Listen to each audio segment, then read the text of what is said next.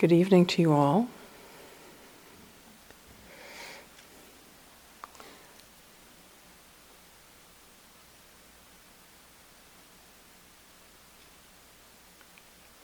This evening, I'd like to offer a talk on the five spiritual faculties. So, these are also called the controlling faculties or the five gems or the five jewels.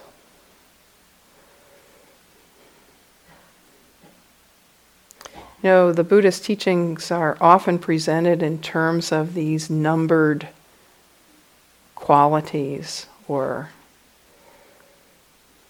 described in ways that are very structured, that are very analytical. And this is part of his genius, of course, that he could take his own experience of enlightenment and turn it into a schema or a map a way of describing how to cultivate the heart mind and move it in the direction of liberation. And he, he said, in many different ways, these things are important. They should be held in this kind of way. Mm, these things can be problematic. They should be regarded in this particular kind of way. Uh, this is how you should attend to things. This is what you should know about how the heart mind functions, how it uh, develops and opens. So, this teaching on the five spiritual faculties is one of those teachings where he points to five intrinsic qualities of the heart mind that we all have and says that these five things are important. They're things that are already present within you, and when you develop them further and deploy them in particular ways, they can really power your spiritual practice and bring you to awakening. They empower the practice that you're doing to bring you to its goal. So, these qualities, as I, as I said, are inherent they may be strong in us now, they may be relatively weak. Some of them may be much more developed and, than others, but we have them and we can strengthen them, we can consciously cultivate them, we can balance them in relationship to each other and use them or deploy them to very good effect.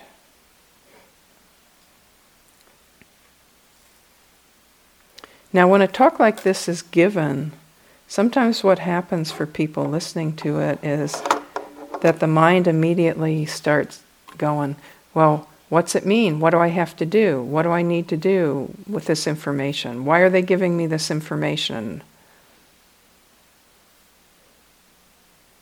So, this information is being offered mostly in terms of context, but also uh, in terms of a framework that might be useful to you to consider your own assessment of which of these, as a baseline, are strong within you and which ones are less developed. So, at the end of this talk, it might be possible for you, for instance, to do a kind of baseline bar graph for each of these things and just kind of take a look at what you currently have well developed or strongly developed and which ones aren't as strong. It's really interesting and useful information if you hold it in a wholesome and positive way. And interestingly enough, when students come in and do practice interviews with teachers, in many cases, the teacher has this as a context or a framework in their own mind for listening to what you're saying. And it's very helpful, even though this may not be a foreground experience for the teacher, that the teacher is aware that these things are significant and can respond to you in a way that helps you strengthen what might be uh, weaker and can respond to you in a way that helps balance what might be currently a bit out of balance in relationship to its pair. And I'll say more about that later. So let me first name the five. So the first of these is faith, also known as saddha. And the second of these is uh, effort slash energy, uh, also known as virya. The third of these is mindfulness, sati. The fourth is concentration, samadhi. And the fifth is wisdom, panya. So, the first thing that you might notice right off the bat is that these are, at least some of them, are qualities that you hear a lot about. So, for instance, you'll notice right away that if you know the structure of the Eightfold Path, that some of these are elements of the Eightfold Path. Hmm, which ones? Well, let's see, there's uh, effort, wise effort. Does that sound familiar? and there's wise mindfulness and wise concentration. And this is very characteristic of the structure of the Buddhist teachings that you see certain particular qualities show up in a number of different places within his description of how things work together and how to get on the upside of causality. so let's take a, a, look at the first of these, which is faith. Faith, saddha. I find this a really interesting quality of mind. And I know for Western people, or many of us anyway, this word faith might not have much particular ref, uh, resonance, or it might have particular associations with it that are not really uh, pleasant. So it may come to mind that this word faith has been associated with a kind of creedal view, you know, like the Apostles' Creed or um, similar kinds of things, where the idea is you you just you believe. You know, it's like the Book of Mormon. Uh, the punchline in one of the songs was something like, "I'm Mormon, I believe." And this was coming up in in uh, light of some things in the play that you know were were pointing to some of the limitations of blind faith. But we're not talking about blind faith when we talk about saddha. That is not a thing in Buddhism. And it, in fact, it's discouraged because of the emphasis the whole tradition has on the importance of investi- investigation and verification of truth claims. So, what does it mean to say that the beginning of this list of five spiritual faculties has faith as the lead horse? What, why is this important? So you could say faith is, I think the Latin is sine qua non. Any Latin scholars here? Former Latin scholars?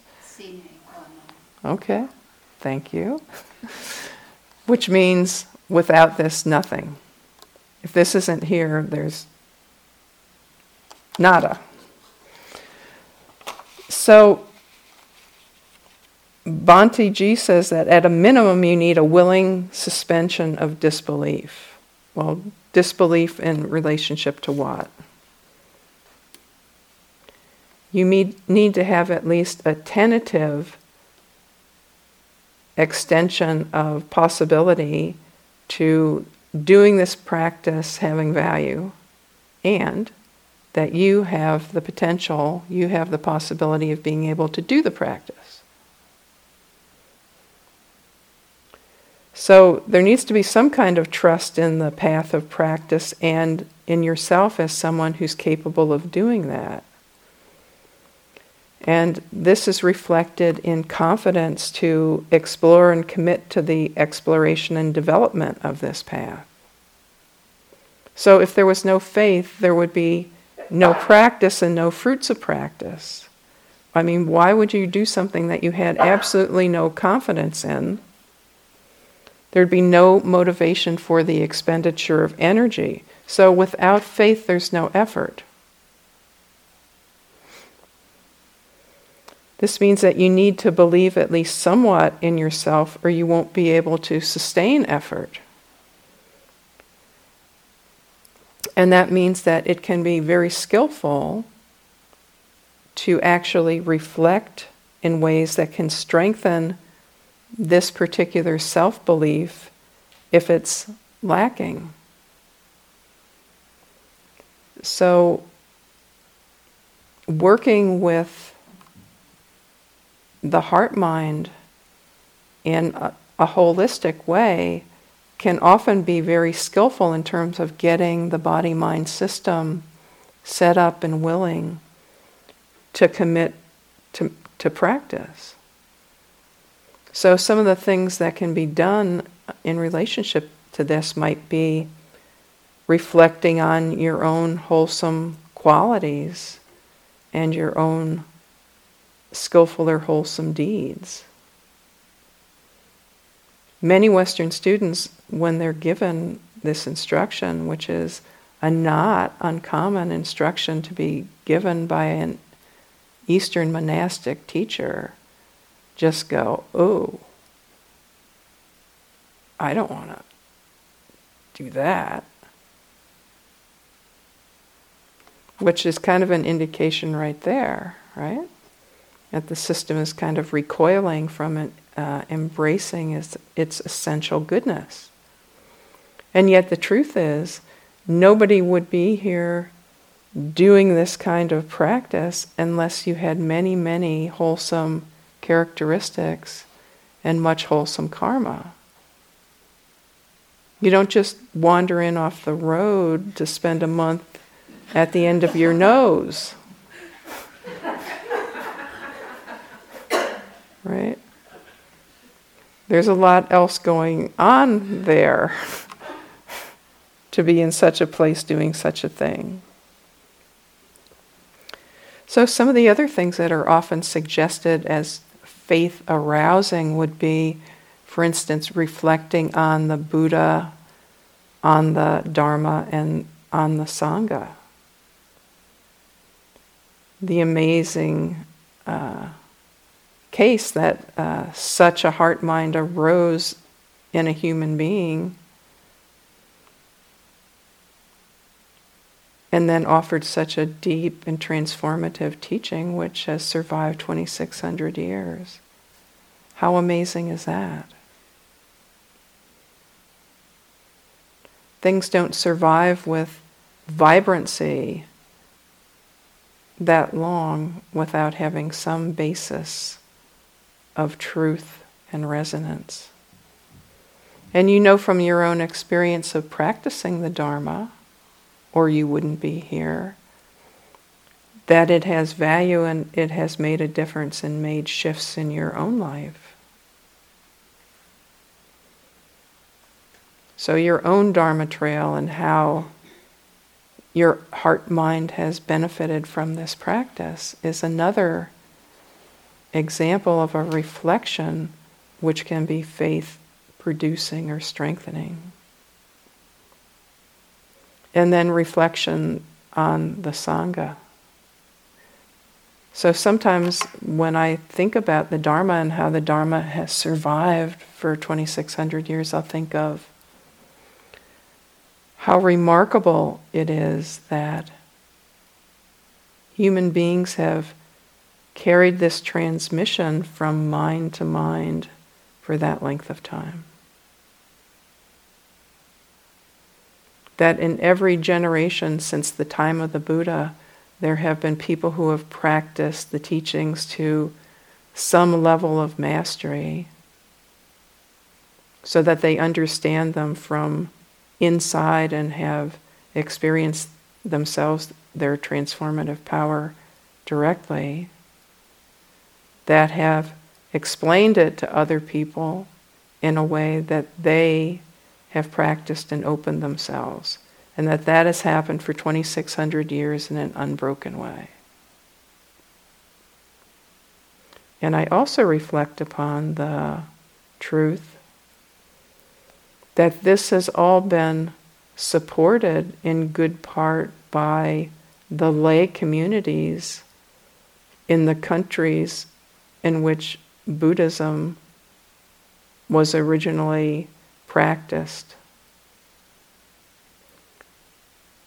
So, thinking about the many Asian cultures which have supported the monks and the monasteries who have uh, lay people who have become monastics to do the practice and to do the teaching and the support they've received from their own communities and other communities. How amazing. And that these communities themselves would open themselves to Western truth seekers and let in this motley crew of hippies and fed them and taught them and all the rest of that. That's amazing. Here they come, oh, the Western youth with their long hair and their drugs and their freeways. But they didn't withhold the Dharma. Hmm. Amazing. So, strong faith and reflections of the kind that I've just suggested can bring uplift to the mind and power to supporting effort. You could think of it as emotional fuel. So then we go to the second of the spiritual faculties, which is effort. Effort. And the Pali word for this is virya. And that's often translated as a particular kind of courageous effort which overcomes sloth and torpor. So, one image that's given in, I think, uh, the Visuddhimagga to illustrate virya uh, is that of a, a strong man standing in a rushing stream, and he's standing there in the stream and he's, you know, helping other people cross over and encouraging them to come.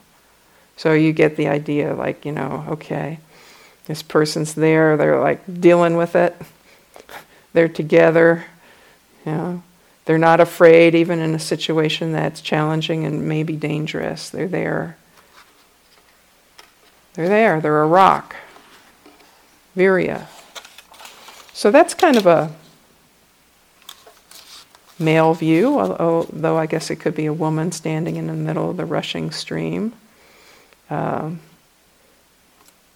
probably saying, why didn't they build a bridge?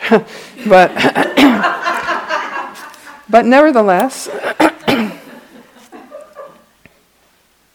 so motivation is obviously tied into effort. And it doesn't take much explanation of this because, of course, the stronger your motivation, the higher your motivation, the more important your motivation is to you, the more you embrace it, the more central it is to you, the more core it is to you, the stronger the motivation, the stronger the willingness to make effort, to really put yourself into practice in a wholehearted way. Right? Weak motivation easily deterred. Strong motivation. Hmm. If I was going to come up with an image that illustrates virya, I, I think I might make it a little bit more like a, a woman in labor.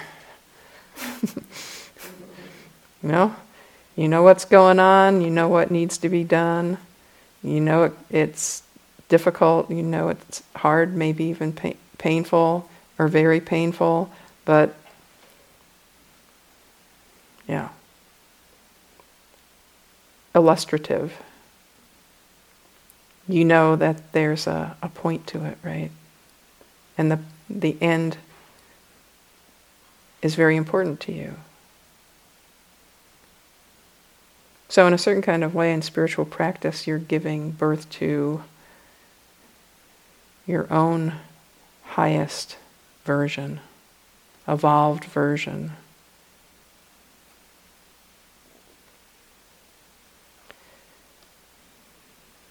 So, in spiritual practice, the energy that's aroused is directed to following the instructions and overcoming hindrances should they arise. So, energy is not applied to making something happen next. so, this is an important kind of distinction. So, the energy is related to wise attention to what is currently happening. So, if we are persistent and wholehearted and skillful in learning and following the instructions, practice will open and bear fruit. But it won't open if we try to push the river and create something we think should be happening or that we've read about. Because unless the conditions are there to support that to arise, it's not going to happen. So, in practice, our commitment needs to be unconditional, which is different than demanding of immediate results. And this is particularly true in concentration practice, where leaning in or pushing is generally not helpful and leads to strain and loss of balance. So the effort itself needs to be balanced and not hindrance driven. So there's a kind of yin and yang play here between receptivity and applied attention in working with the breath at the anapana spot. In a certain way, you could say the whole practice path is about finding wise effort. Because wise effort is never static.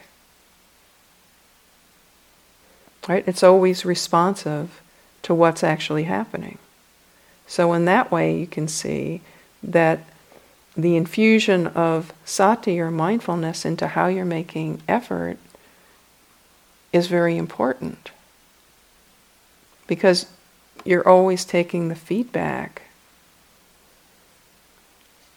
of how you're trying and then what happens next.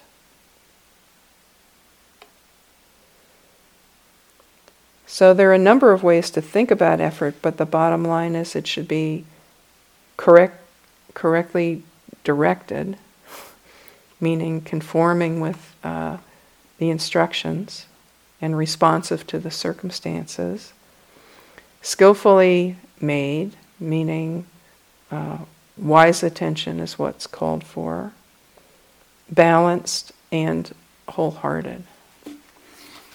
So there's a whole talk on wise effort that could be done.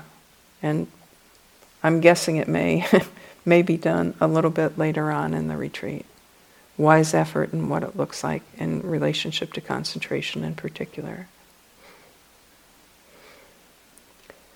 So, the third of the five spiritual faculties is mindfulness. And this is a key place of balance.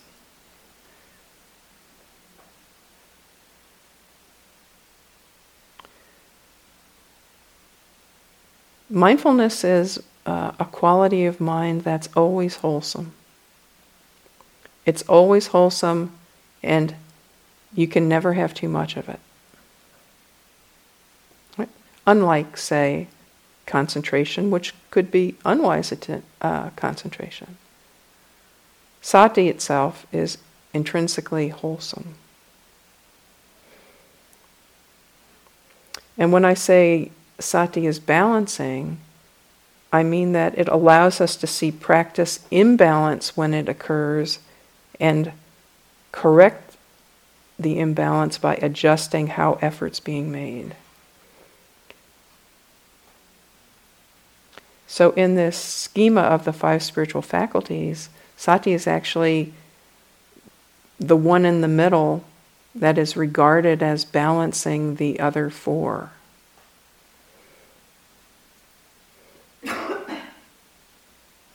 And I mentioned in my talk the other night that mindfulness is actually the platform for developing concentration. So we use mindfulness all the way through the process. If there's no mindfulness, there's no practice going on. So mindfulness continues in some form all the way through even the deepest levels of concentration. There's some form of mindful awareness there even if it becomes very, very, very subtle. It's still there, even in the immaterial jhanas. And I also mentioned in the last talk that one difference between vipassana and insight practice and concentration practice is that concentration in concentration practice investigation per se is relatively muted it's not turned completely off, but it's uh, not a dominant feature. Instead, mindfulness is used to stay with the object and hold on to it and, and know it uh, in a fairly exclusive kind of way. So, the fourth of the spiritual faculties is concentration itself. Which is very important in the fulfillment of mindfulness. So, the Pali word here is samadhi. And this samadhi can temporarily suppress the hindrances.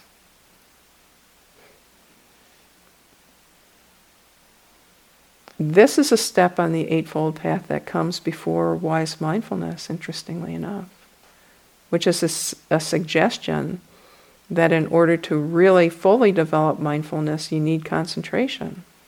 Hmm, that's interesting, considering I just said, well, to really develop concentration, you need mindfulness. But you could think of it as they, they mutually support each other. So, Concentration is sometimes described as stability of mind or unification of mind. And it's an interesting thing that a concentrated mind actually arises with a number of other wholesome factors. So, what we call concentration is not just like a single factor, one single factor experience. And concentration is a word like faith that can have a number of different mistaken associations. So, one image you can have is somebody whose face is really tight and their body's really tight and they're all all like screwed up and they're bearing down and they're trying really hard to do something and you know the, the nugget of result that comes from their strain is like disproportionate to the amount of contraction Or maybe you have the image of like a, a stern parent saying to a, a, a kid, concentrate, concentrate, concentrate on your homework, concentrate on your homework.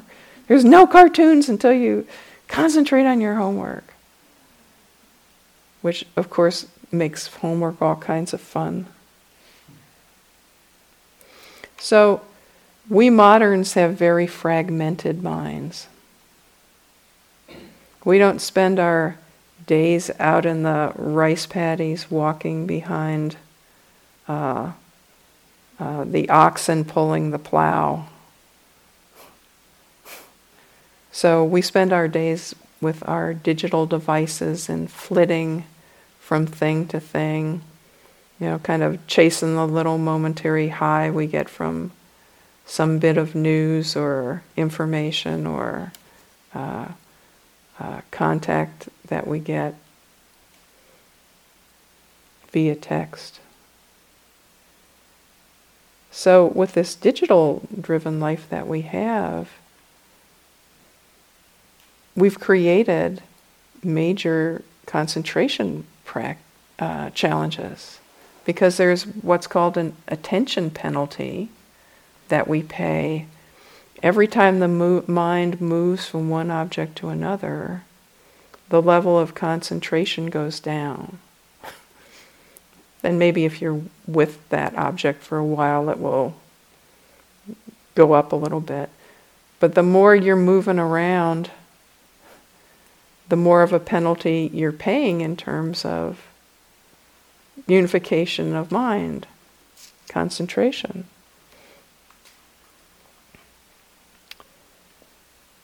So, for us to do this thing that we're asking ourselves to do here, which is to settle in on one thing, we're going against the stream of our conditioning, both our uh, evolutionary tendency to kind of always be like looking around, scanning the environment for, you know, what might be uh, good to eat or what we might need to worry about, or our more recent uh, self inflicted pattern of becoming uh, completely enmeshed and engrossed with uh, the simulated world that exists on our screens. So there's habits of mind there that need to be overcome in order to develop concentration. But there's a very important piece with this, a very important point with it, which is we can't can't train the horse with the whip. So, if you know horses, they're like really kind of skittish and fearful a- animals. You know, it takes a long time to de- uh, for them to develop trust enough to take in the instructions to uh, be tamed. And we're a little like that. Our minds run all around here and there. But they need to be trained with kindness. So it's very important in doing this practice to proceed in a way that recognizes things like joy and happiness and contentment, the uplifting kind of quality of faith, the beauty and ease of letting go, which is part of renunciation.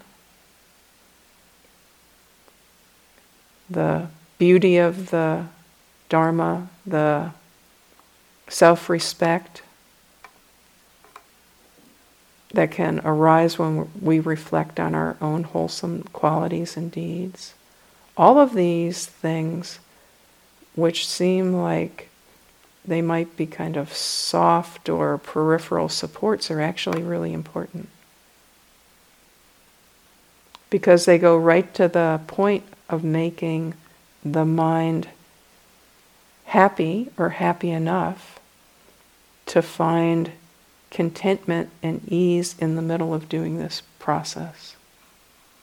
To get the energies of the heart mind engaged and willing. So, this is part of your own wisdom of practice that these practices are, are never done in just a mechanistic kind of way. That there always is a need for you to work with this question of willingness, faith, joy, trust, metta, compassion, patience, all these things that might seem like they're kind of soft things or soft skills, but they're very much a part of the path.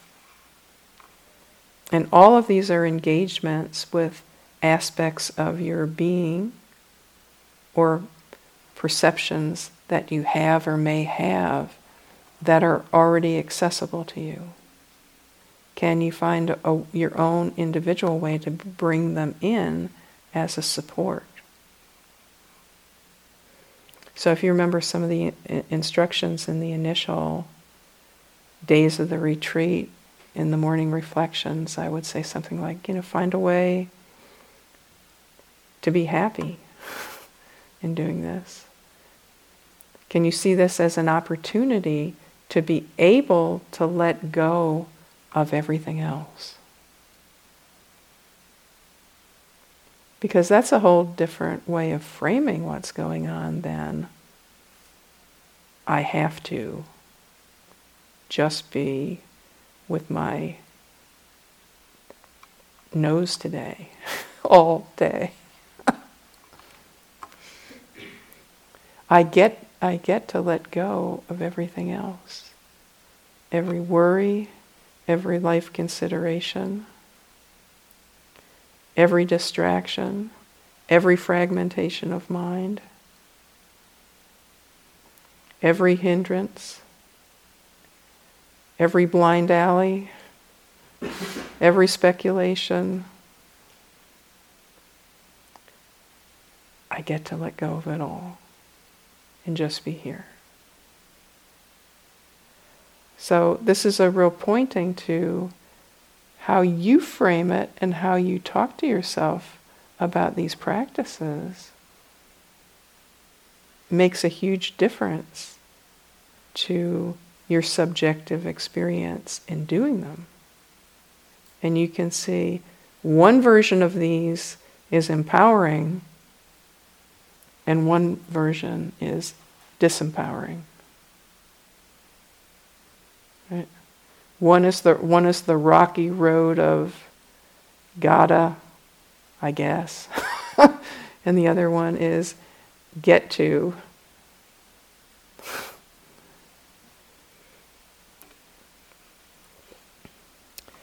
So, if you give yourself fully to the practice, then when it catches, and it catches in its own way and in its own time for everybody, you start to directly experience some of the rewards that come with the opening of concentration.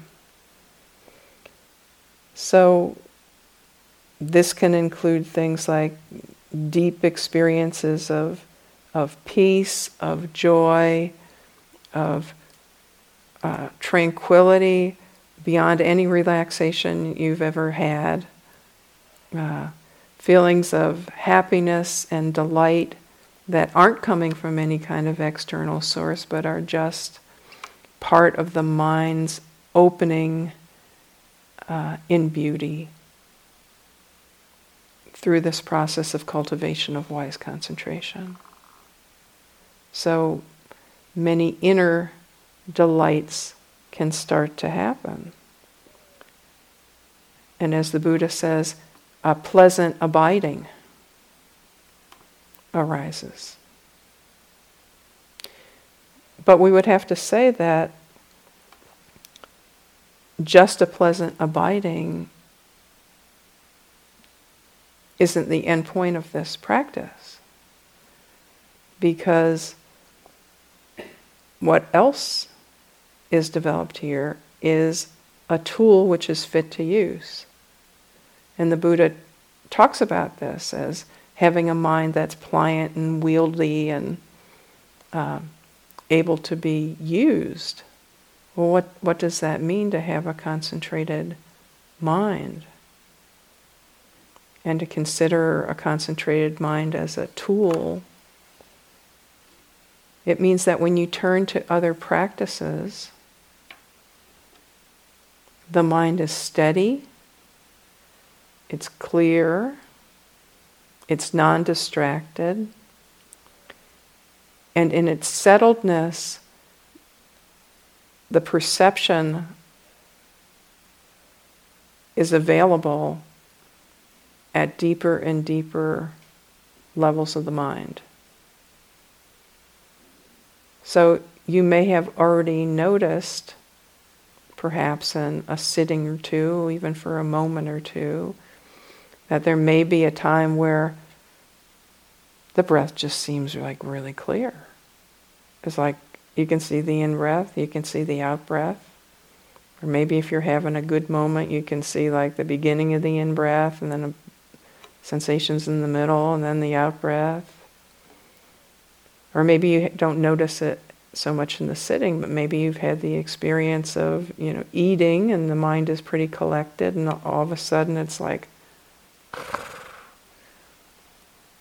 just really there with what's happening, every sensation, every smell, every taste, every touch.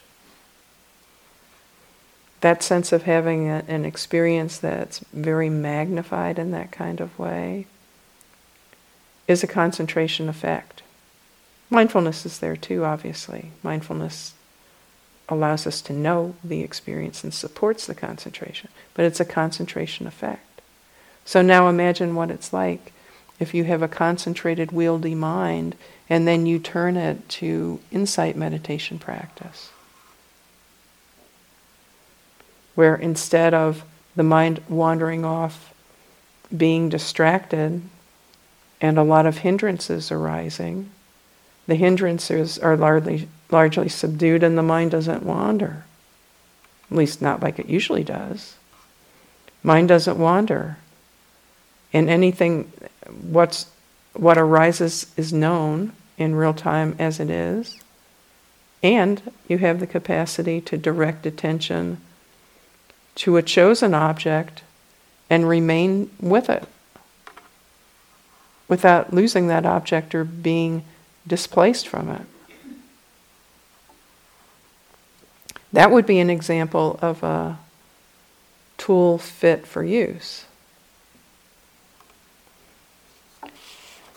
So, whether you take the concentration to do insight practice or whether you use it for another practice, metta practice or uh, reflection on emptiness, any number of things that you can do with it, you've got some power there. You've got some stability and power of mind.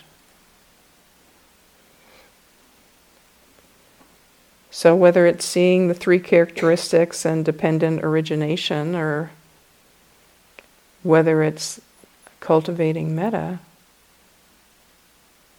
you've got some power there. You've got some meditation wattage of a non agitating variety. So, let's t- turn the, the last of these, which is wisdom. And wisdom is really the fruit of well deployed mindfulness and concentration. So you could say, in a certain way, when mindfulness and concentration have been uh, utilized in a skillful way, wisdom is supported and strengthened.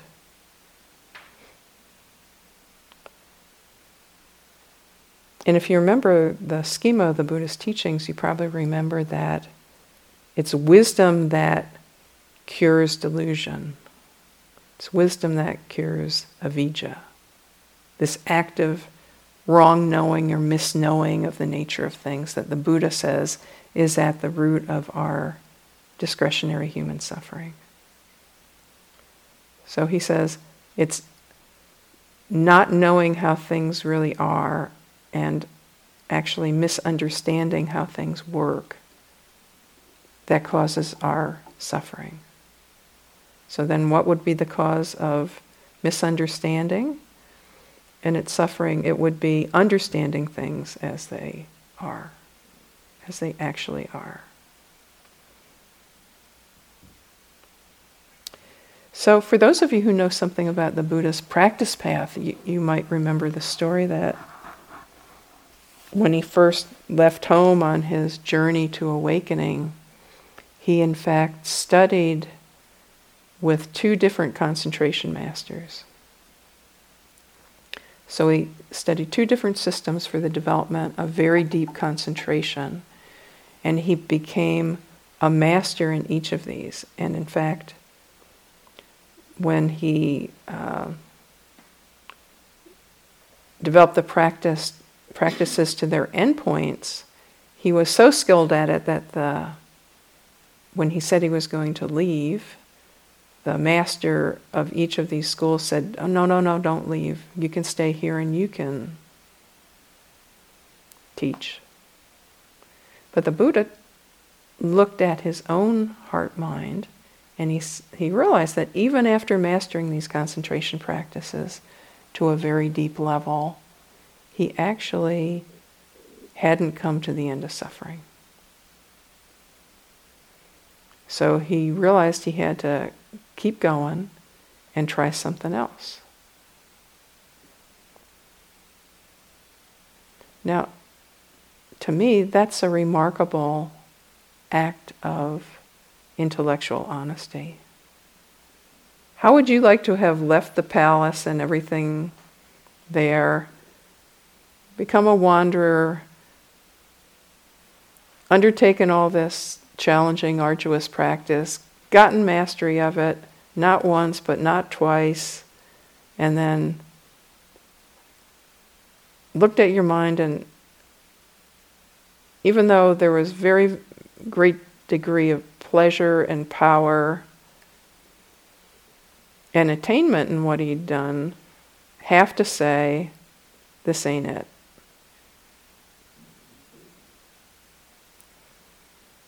But that's the bodhisattva, right? And this hallmark of truthfulness or, honesty is really one of his most beautiful qualities. And the courage of that. So there's an important pointing here, which is concentration alone doesn't liberate the mind. It's when concentration is combined with mindfulness and turned in the to the specific examination of real-time experience that wisdom arises. So when the, the Buddha took his immensely concentrated mind on the night of enlightenment and turned it in the direction of seeing the chain of causality and how suffering arose and passed away, i.e., turned it in the direction of looking at process, he came to understand how suffering is constructed and how it can be deconstructed. So he needed that real time information that was coming from insight practice. But he needed a mind that had the power of concentration to be able to see at the depth that would really disclose what led to what. Because obviously, what the Buddha saw was a lot more than the casual observation yeah, everything's impermanent. Well, yeah, everything's impermanent. We, we could all sign on for that, at least theoretically. But when you see it with depth, you see it with uh, the magnification of concentration, you see everything really is impermanent really, really impermanent, and everything that is conditioned is arising conditionally. And it's in seeing dependent origination that the Buddha understood what was really important to attend to in order to actually cut the link of suffering.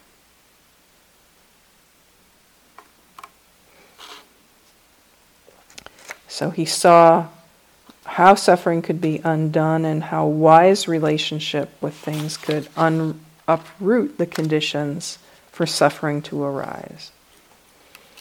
And this is um, very much along the line of how the teachings of the Four Noble Truths and the Eightfold Path and dependent origination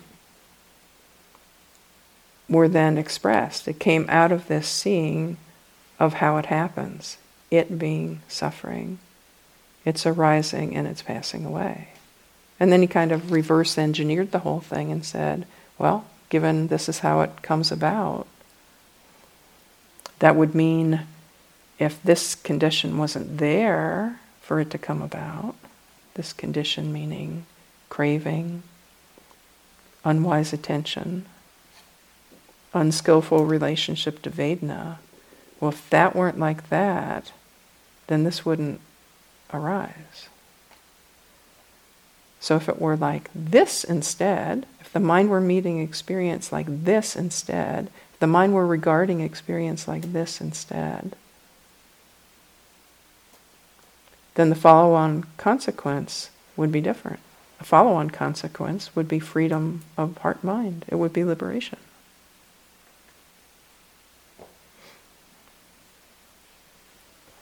So the Buddha's teachings liberate through wisdom. And the mind arrives at wisdom through the cultivation of wise view and the whole path. And wise concentration is an important part of the whole path and under practiced. So you've got a really unusual opportunity here to do the practicing of this particular quality. Like they say at the gym, you know, you're you're building you some guns, you know, get some guns going. Everybody's talking about their guns. That seems to be biceps. Or as uh, Bhante G puts it in a little more traditional form, he says, There's no concentration without wisdom and no wisdom without concentration. One who has both concentration and wisdom is close to emancipation.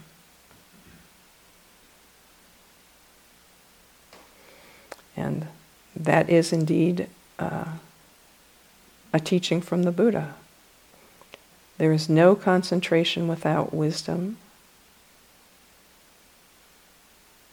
no wisdom without concentration. One who has both concentration and wisdom is close to emancipation.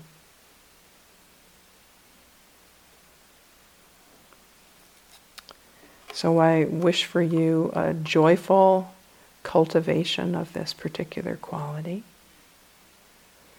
and uh, a joyful reflection upon your many wholesome qualities of heart and mind which can support the arising of faith which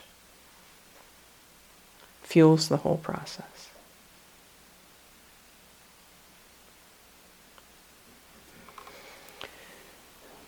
And may the benefit of our practice be a cause and condition for our own awakening and that of all beings without exception.